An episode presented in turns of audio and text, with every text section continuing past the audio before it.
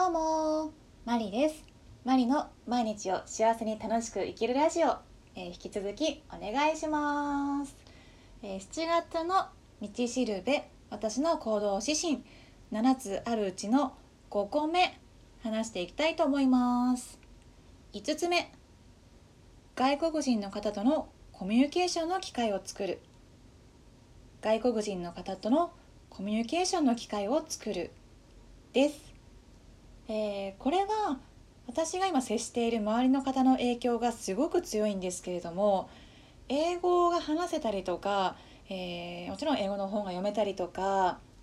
そうやってお仕事をしている方が多いんですね。で、えー、私も以前学生時代はホストファミリーとか実家の方で受け入れをしていた時期もあったんですけれども最近めっきり英語に触れる機会も減ってなかなか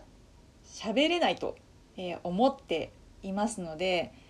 英語を喋れるか喋れないかで言ったら喋れた方が絶対いいと思うんですよね。なので、え今まで放置していたことを、えやり直そうと、え手をつけていこうと思っています。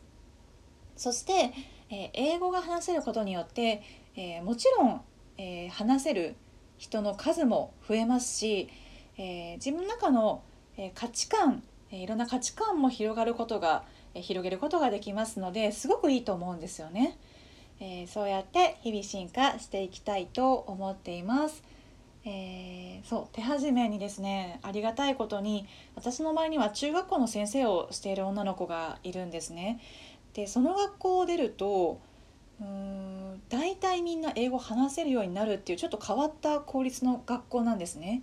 その子にお願いをしてこの間本屋に行き、え本おすすめを買い勉強法を教えてもらいました、えー、まだまだよちよち歩きではございますが、えー、英語の本も今後読んでいきたいと思っているし英語も話していろんな人と話せるように、えー、楽しくやっていきたいと思っております。それじゃあまたね